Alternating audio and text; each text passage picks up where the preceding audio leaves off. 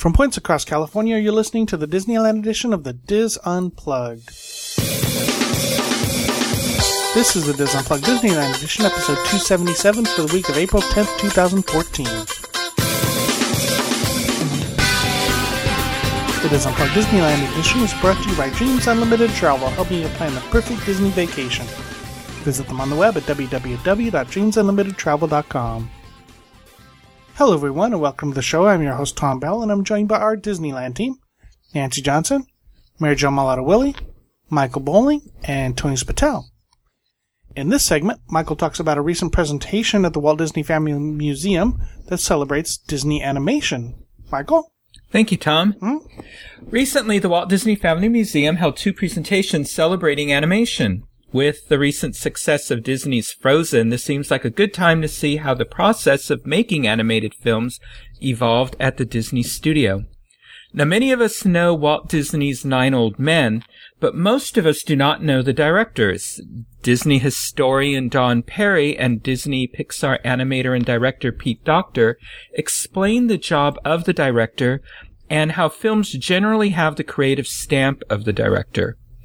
Walt Disney was the sole creative leader and dominated the stories, but the directors played an invaluable role. Walt didn't like directors getting a lot of credit if a film did well, because Walt saw the film as a team effort. After losing Oswald the Lucky Rabbit and his animators when they were hired away by a competitor, Walt did not want anyone being indispensable. However, if a film was a failure, Walt gave the director full credit. There was a great story where they say Walt gave you full credit in the theater lobby. I mean, like right when it was screened. He was right there and he told the director everything that was wrong with it. So there was one director, the cartoon short did so badly. He didn't want to hear it. He just couldn't deal with it. He couldn't deal with Walt. So before the short ended, he left the theater, got in his car, was driving out of the parking lot, and Walt was standing right there at the driveway with his arms crossed. Wow. And told him everything that had gone wrong with the film. So Walt enjoyed the pre-production work of filmmaking, which included the storyboarding, writing the story, the inspirational artwork, but not the production of the films, which he left to the directors. And the process for making animated cartoons developed over the years. At first, studios just animated what they could draw. Then they began to talk through the story, then animated it. The storyboarding process in the form as it's known today was developed at the Walt Disney Studio during the early 1930s by animator Webb Smith.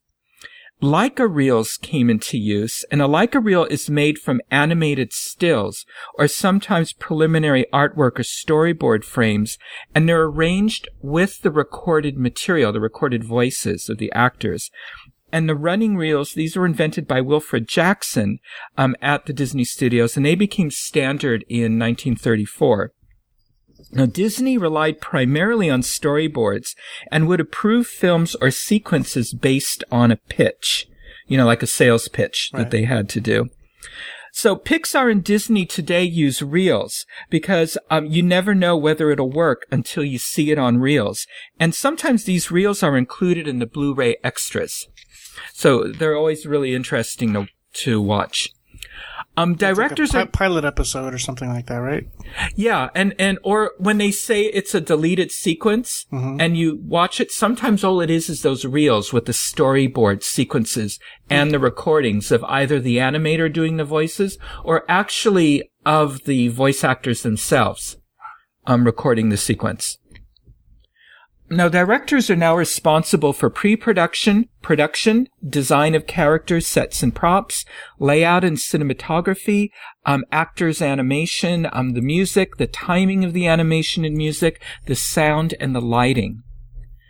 And the interesting thing is, Pete Docter talked about director failure, and the success rate at Pixar is less than 50%.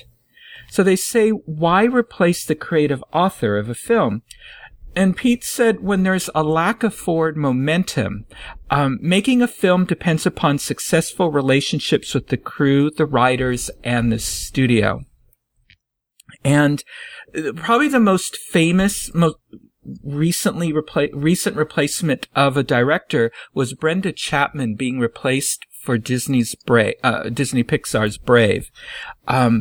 You might remember it was originally called The Bear and the Bow, and she was let go from that film, but she was given still, if you look at the credits, she was given the director's credit for it.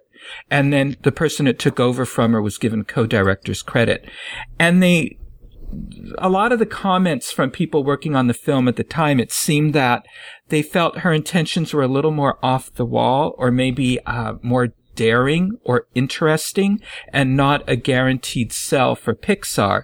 And they believe that may have been what led for a change in the director and a change in the storyline and a change in the title.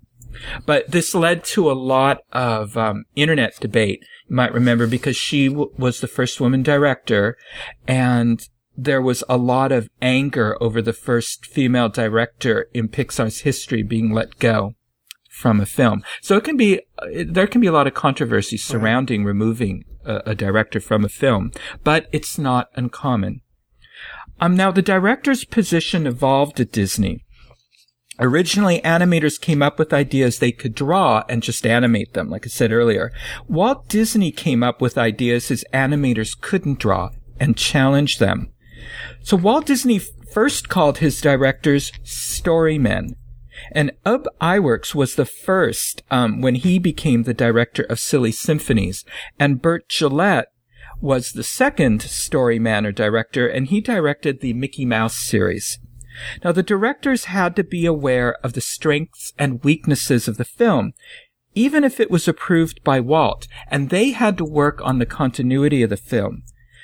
Now, the funny thing is Walt didn't think that directing was much of a challenge, so he directed the short The Golden Touch, which you might remember was the story of Midas. And that short didn't do well because Walt didn't see the weaknesses in the film. So Walt realized he was best at pre-production work and at being a story man, that is, working on the development of the story itself. Now, for the short Mickey's Amateurs, Walt tried to combine 2 layout men and 3 animators and to make the short without a director, and Walt was surprised when it didn't work.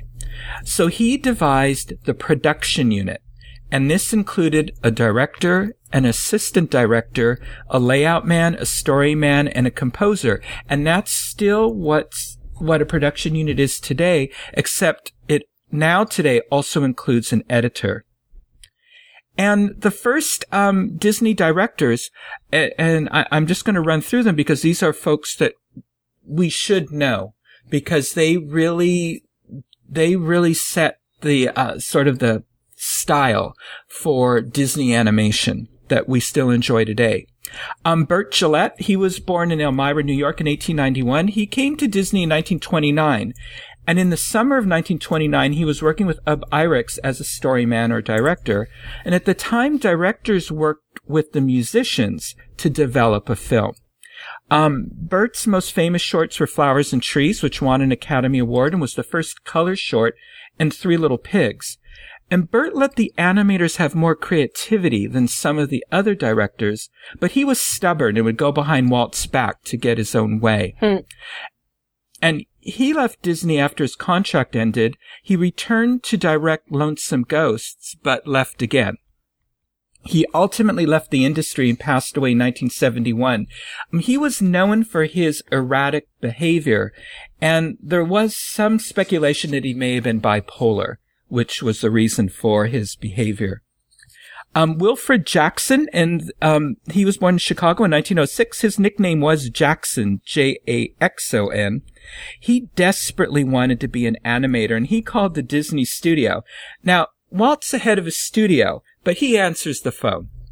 And he hired Wilfred for 1 week to test him out. So Jackson helped to determine how to synchronize sound to make Steamboat Willie. Jackson became a director by accident. He animated for a few years, but he couldn't keep up with the newer animators. So Walt made him a director, even though he had no experience. However, Disney historians consider Jackson to be one of the best directors Disney had because of his talent for integrating music and action. His first film was The Castaways, and Jackson went on to direct 35 shorts, more than any other director, 3 of which won Academy Awards, The Tortoise and the Hare, The Country Cousin, and The Old Mill. Probably the greatest example of his skill in seeking action to music was The Band Concert, starring Mickey Mouse. And as mentioned earlier, he devised the pencil test. He devised those sort of like those running reels that are still used today. And Jackson directed the animation and live-action sequences for Song of the South, and he produced and directed animated shows for the Disneyland television series, and he passed away in 1988. And Dave Hand was born in New Jersey in 1990, and he was known as a delegator. He started with Disney 2 days after Ub Iwerks in 1930 and became a director in 1932. And Dave was very sensitive to story material and could read Walt's mind on what was needed for the film. He directed several Mickey Mouse and Silly Symphony shorts, including The Flying Mouse, Who Killed Cock Robin, 3 Orphan Kittens, and Through the Mirror, and directed Snow White and Bambi. He became the studio production manager, second only to Walt Disney, for responsibility in running the studio. However, when it became clear Walt, who was younger than Hand, never intended to leave the studio or share power, Dave left in 1944 to work at the J. Arthur Rank Studio in England, and he passed away in 1986. Ben Sharpsteen was born in Tacoma, Washington in 1895, but he was raised up here in Northern California in Alameda. And he was contracted by Walt Disney in 1929 and worked at the studio upon the recommendation of Burt Gillette. And Ben's talents were highly regarded by Walt. And to give you an idea how highly regarded he was, Walt was paid $50 a week, Roy $35 a week, Ub Iwerks and Burt Gillette $90 a week, and Ben Sharpsteen $125 a week. So he was the highest paid. Ben directed 21 cartoon shorts, including Mickey's Follies, The Chain Gang, and Mickey's Review, and worked on all the films from Snow White to Alice in Wonderland and 12 of the 13 true-life adventure films. In 1933, at Walt's request, he established the in-house animation training program and acted as a talent scout for animators. Ben Sharpsteen passed away on December 20th, 1980 in Calistoga, California, where he founded the Sharpsteen Museum, which is dedicated to the area's pioneers. Jerry Clyde Geronimi, he was born in Italy in 1901, and he joined Disney as an animator in 1931 and worked on the Silly Symphonies. His 1941 short, Lend a Paw, won the Academy Award for Best Animated Short Film. He directed the remake of The Uncle Duckling and Victory Through Air Power and The Three Amigos. Geronimi moved into directing feature-length animated films after the end of World War II. He was one of the directors on Cinderella, Alice in Wonderland, Peter Pan, Lady and the Tramp, Sleeping Beauty, and 101 Dalmatians. He knew Walt. He knew sort of what Walt wanted in a film, but he knew what to follow and what not to follow, so as to keep the costs down. It's reported, though, that many of the animators did not like to work with Geronimi, and actually some of them almost had it written into, they had agreements that whatever their assignments were, they would not be assigned to Geronimi. And Geronimi passed away in 1989.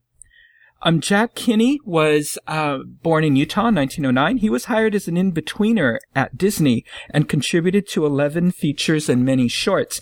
He was part of what was called the Screwball Camp with Ward Kimball and Roy Williams, who went on to be the Musketeer and the Mickey Mouse Club. He served as director of most of the package films during the 1940s, including The Three Caballeros, Make Mine Music, and The Adventures of Ichabod and Mr. Toad, and also directed the wartime propaganda film Der Fuhrer's Face. In the mid-1950s, he supervised new animation used to tie some of the old shorts together for Disney's television efforts. Jack developed the how-to series with Goofy because the voice of Goofy, Pinto Colvig, left the studio, and they needed to keep the character of Goofy alive. Because if you remember in those series, there's a narrator, but Goofy never speaks. Jack Kinney was an innovator and asked animators to quickly hand-draw their scenes so he could put them together to determine their pacing, then hand them back to the animators to clean up. And his shorts are the least Disney of all the shorts. And he was known for helping out in weak films and sort of rescuing them. He left Disney to start his own animation studio, Jack Kinney Productions, and passed away in 1992. And Wolfgang Woolley Reitherman, he was born in Munich, Germany in 1909, and he was one of the 9 Old Men and worked at the Disney Studios for 48 years. He began working at the Disney Studio in 1934 as an animator and worked on several cartoon shorts. He animated the climactic dinosaur fight in Igor Stravinsky's The Rite of Spring in Fantasia, the Headless Horseman chase in The Legend of Sleepy Hollow section in The Adventures of Ichabod and Mr. Toad. He animated the crocodile in Peter Pan and Maleficent as a dragon in Sleeping Beauty. And beginning with 1961's 101 Dalmatians, he served as Disney's chief animation director. Now, Woolley began directing as Walt started working on the live-action films and the development of Disneyland. He directed several animated features films, including 101 Dalmatians, The Sword in the Stone, The Jungle Book, The Aristocats, Robin Hood, and The Rescuers. He's also known for reusing animation in movies directed by himself. He would use the footage from another film and have the action reanimated for the new film. You can really notice this, like in The Jungle Book and The Aristocats. And, for instance, in Snow White and the Seven Dwarfs, the dance sequence between Snow White and, Dopey. Take a look at the dance sequence between Robin Hood and Maid Marian in the film Robin Hood. It's exactly the same. How funny. Yeah. So, all three of Woolley's sons, Bruce, Richard, and Robert, provided voices for Disney characters, including Mowgli in The Jungle Book, Christopher Robin in Winnie the Pooh, and Wart in Sword in the Stone. And Woolley passed away in 1985. And Pete Docter concluded that most Disney directors are not well known because they didn't make their own films. They made Walt's films. But they had to make big decisions critical to the success of the films, and their work influences today's directors. Now, the other presentation was hosted by Disney historian and author John Canemaker, and this was on women in animation. And the panel included Brenda Chapman, and she's the artist-director. Yeah, I know, ironic, huh? She's the artist-director, writer, story developer, and first woman director of an animated feature. She directed The Prince of Egypt and Brave. And she was a story trainee on Disney's animated film, The Little Mermaid. She was one of several key story artists on Disney's Beauty and the Beast, where she worked closely with future Disney director Roger Allers to define many of the key sequences and motifs used in the film. She later served as head of story, the first woman to do so in an animated feature film for Disney's The Lion King. She also worked in story development for The Rescuers Down Under, The Hunchback of Notre Dame, and Fantasia 2000. Claire Keane was on the panel. She's a costume illustrator for Enchanted and did the visual development for Tangled and Frozen. She's the daughter of Disney animator for feature films of Glenn Keane.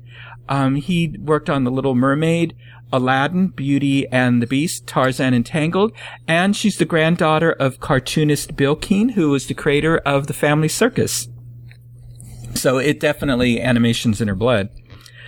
Lorelei Bove, she worked on The Princess and the Frog doing visual development, color characters and costumes, props and backgrounds, as well as the end credit sequence art and design. She's worked on Tangled and the short The Ballad of Nessie, Winnie the Pooh, Prep and Landing, and Wreck-It Ralph doing visual development. She was also the lead designer on Sugar Rush for Wreck-It Ralph. Lorelei has also illustrated the Toy Story picture book and The Princess and the Frog and Wreck-It Ralph Little Golden books. And then finally, Jenny LaRue. She was the character layout artist for Tiny Toon Adventures, the story artist for How to Train Your Dragon, and the television special Dragons, Gift of the Night Fury, the Goofy Movie, The Road to El Dorado, House of Mouse, and Lilo and Stitch 2, and Peabody and Sherman. And basically, animation is still a male-dominated industry. And they talked about why aren't there more women in animation? And they believe that many know about animation, but they just don't have it on their radar as a career. And they talked about how they chose animation as a career. Jenny LaRue went to CalArts in 1984, and she saw a student film The Birthday by Brenda Chapman, and she cried. And Brenda Chapman went to Disney Films and sort of one day noticed that there were credits. And so she contacted a friend who worked in Disney feature films who told her about CalArts. And Claire Keane, whilst in school, discovered she loved to do development drawings, but not animation. And she mentioned this to her father, who told her that those jobs actually exist.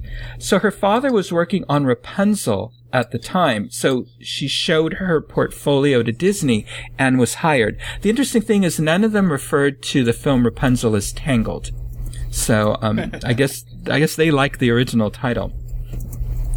Lorelei Bove is from Spain. She saw Fantasia and loved it. So she told her father, who's also an artist, she wanted to be an animator. And he sort of went on Google and discovered CalArts. So now the interesting thing is, this is for all our younger listeners to learn from Lorelei. She wasn't accepted the first time, but she didn't let that stop her. She went to another school for 3 years and built her portfolio before she was finally accepted to CalArts. So it just shows, don't give up on that dream. You just find another route to it. Now, at that time that all of these women were starting CalArts, getting into animation, or getting into art, only Disney was doing feature animation. But after the success of The Little Mermaid and Who Framed Roger Rabbit, animation took off. And many of the teachers at CalArts were out of work or between projects. And at the time, there were only 4 to 6 women in classes of 35 to 40 students. So then Claire Keane showed clips of her visual development art from Rapunzel, and she said the challenge was how to make Rapunzel relatable, since she lived in a tower for 18 years, and people really couldn't relate to that. So she made Rapunzel messy and doing things people could relate to. So she created Rapunzel with having a fascination with birds who go into the outside world but return without getting eaten by monsters. Just sort of the theme that Rapunzel had, running. And so, and that's why Rapunzel in her tower painted murals with birds. Her father, Glenn, felt Rapunzel's hair represented her irrepressible spirit. So the town that Rapunzel enters was full of life, like Rapunzel, to show that Rapunzel belonged in that town. So when she finished her work on Rapunzel and took her artwork down from her walls, Claire cried because she felt like she was losing an old friend. She also worked on the Snow Queen, which that's what they called it. None of them called it Frozen. But they didn't know the details of the film or the characters. So Anna was originally someone who was jilted at the altar, which resulted in a closed-off personality. And the Snow Queen went through many changes. She was started out as a Beth Midler character, then as sort of an anti-MAME bipolar dramatic character. And then the Snow Queen and Anna then became sisters who were close and drifted apart. And it was sort of fun as she talked about these the development of the characters, and she showed all her different drawings that showed the personalities of the Snow Queen as she sort of metamorphosized through these different personalities into what, she ultimately became as Elsa. And Claire said that it's liberating that the work you do isn't included in the film so that no one sees it. And Claire left Disney to work on a children's book, Once Upon a Gift, and that's scheduled to be released for Mother's Day 2015. But she does hope to be able to return to Disney. I mean, that is in her plans. But she wanted to work on this children's book, and she couldn't do both. So she sort of took a leave in order to work on it. Lorelei Bove started as a trainee on Princess and the Frog, and she said she learned a lot about color and costumes. She worked on a prologue for an early version of Frozen and used as her inspiration for the artwork of the Russian lacquer boxes. And for Rapunzel, she worked on unifying the color palette and the costumes for that film. Her favorite film has been Wreck-It Ralph, and her inspiration for designing Sugar Rush was Spanish architecture. And she said she also went to a candy convention for inspiration, and incorporated that into her drawings. And for the upcoming film Big Hero 6, scheduled for release on November 7th, 2014, she's working on travel posters for the fictional city of It's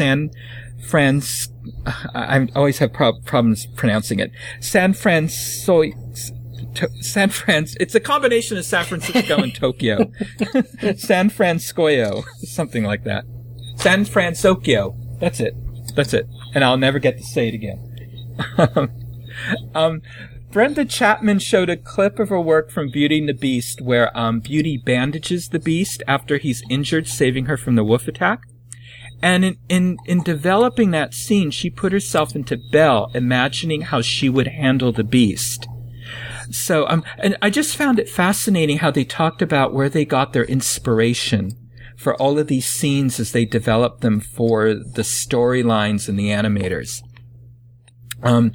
Brenda was hired by Disney in 1987 as a trainee on The Little Mermaid and was told she was hired because they needed a woman. She was the right price and had 6 months to prove herself. But yeah, welcome to Disney. But she said the animators were fantastic and excellent mentors. After The Little Mermaid, she worked on Beauty and the Beast and The Lion King as a story artist. She found it exciting to be able to inspire animators. The Bear and the Bow, like I said, was later renamed Brave, was inspired by her daughter, and a lot of personal emotion went into that film. The crux of the relationship between Merida and her mother, Queen Eleanor, is the scene where they both fight over marriage and Merida slashes the tapestry and her mother throws the bow into the fire. And both characters are made to be sympathetic and both are right and wrong. And Brenda wanted to do a family film, that was very different from where, usually a parent has passed away and it's an only child. She wanted to do a family film with a mother, father, and siblings where the conflict wasn't a result of them not loving each other. And that's why she made The Bear and the Bow. She said it was difficult being the only woman on the film and giving the men the mother's point of view. And then Disney marketing saw early reels of the film and asked, how are we going to sell a movie about two women arguing? So Brenda's proud of the film, and she believes it introduced a new era of heroines. And she said directing was challenging, especially working with departments she didn't fully understand, like special effects, but she learned. And because of her willingness to learn, she gained the respect of all the people in those departments. She probably could have said things about Pixar and being released from the film, but, she was very classy. She didn't go there at all. I mean, she had nothing but overall good things to say, about her time with them. I don't think she intends to return to Pixar. I believe she's working for DreamWorks now, but I just felt she really handled herself well with them, because I think everybody would have understood if she went a little more into the reason for being replaced as director. Brenda would like to see more films with strong female protagonists. She said it's hard to hang on to a strong central emotional theme, though, when you have to please so many studio executives. And Jenny LaRue showed a clip from Mr. Peabody and Sherman, which you might remember is based on the Jay Ward shorts from the Rocky and Bullwinkle show. Oh, yeah. Yeah, that was always one of my favorite cartoons as a little boy. I think you had to be a pretty sophisticated child to get the humor in the Rocky and Bullwinkle show. And anyway, and she decided to make Mr. Peabody and Sherman a father and son type of film. And then they talked about what advice would they offer to young people getting into the animation field. And I think this advice would almost apply to any young person, no matter what field they wanted to go into. And, you know, on a broader, sort of broader scope. Leave behind your preconceived notions of animation. They said, bring what you love and be true to what you think, and put it in your characters rather than trying to guess what will please people. And they said, stay professional and don't try to force ideas down a director's throat because it will affect your career. And they said, believe in yourself and be bold.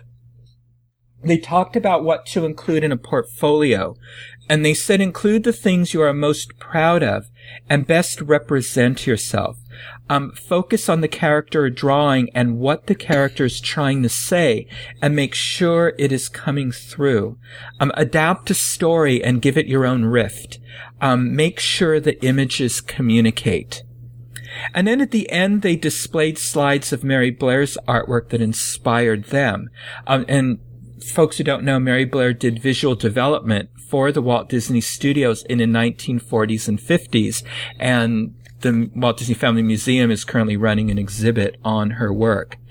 And the good thing is, you know, when they went to Cal Arts, there were only 4 to 5 women in a class of, you know, 35 to 40. Cal Arts student body is now comprised of 52% women. Wow. Yeah, so there's a nice increase now, and they say there's now definitely more opportunities for women in the field of animation, and in the field of filmmaking as well. So, yeah, that's nice. And because I think, and I think we can see it in, when you think of some of the later Disney films, especially the heroines, I think we can see that. I don't know. I probably have to ask, you know, Mary Jo and Nancy. I mean, do you see sort of an influence, more of a female influence in some of the latter Disney films? I think so. The women aren't waiting for the hero to save them, you know, or they're actively doing. Even with Belle in Beauty and the Beast was more of a take charge type of person, but in the latter films you certainly see it with, even with Merida, that's supposed to be taking place in the past, and lately with Frozen. And I think because it resonates with a lot of women, that's one of the reasons why it's so popular, besides the music. Right. And that's not to say anything negative about like the ones we are beloved, like, you know, Cinderella, Snow White. I think they reflect their era, and they reflect the early stories that they're based on. Right, that's what I was going to say is, you know, you look at the trend of storytelling back then, you know, when women's roles were extremely different, and if you're trying to base a fairy tale and stay true to the fairy tale, it's very difficult. But, you know, to give that empowerment. But culturally, there's still empowerment that just isn't reflected. So, anyway, yes. That was my answer. Yeah, and it's funny, my granddaughter, who's just a few years younger than your children, Nancy, It's funny, her two favorite princesses, and I find this interesting, it's Rapunzel and Snow White. And I thought it's fascinating because they're so different in personality. So I have absolutely no idea why. Those are her two favorites. But well, I think so. Lily loves Snow White as well, but she also likes, you know, some of the newer heroines. I mean, both of my girls are very fond of Rapunzel too, and I think that with Snow White, she's just a nice girl. And they stay true to that through the whole story. She's nice, she's helpful, and she comes across that way too when they meet the characters in the park. You know, it's a very different sort of, I don't know, it's just a very different, I mean, Aurora sleeps. Yeah. Yeah, when you think about it, Aurora has very little screen time, and probably I've always thought this, of all the princesses, her personality is probably the least developed. Yes. There's pretty much not much to say past that, yes. Yeah. So, yeah, it's all about Maleficent, really, and the fairies in that film. And Philip. They do a lot about Philip. Mm-hmm. Definitely. But the artwork is beautiful. Yes. But now Walt Disney said animation can explain whatever the mind of man can conceive. So my hope is this segment gives us a greater appreciation for the work that goes into creating the films that bring joy and magic into our lives. Excellent. Thank you, Michael. That is going to do it for this segment of the Dis Unplugged. Be sure to catch all of our other Disneyland shows this week. And of course, we'll be back again with you next week. Until then, remember, Disneyland is always more magical when it's shared. Thanks for listening.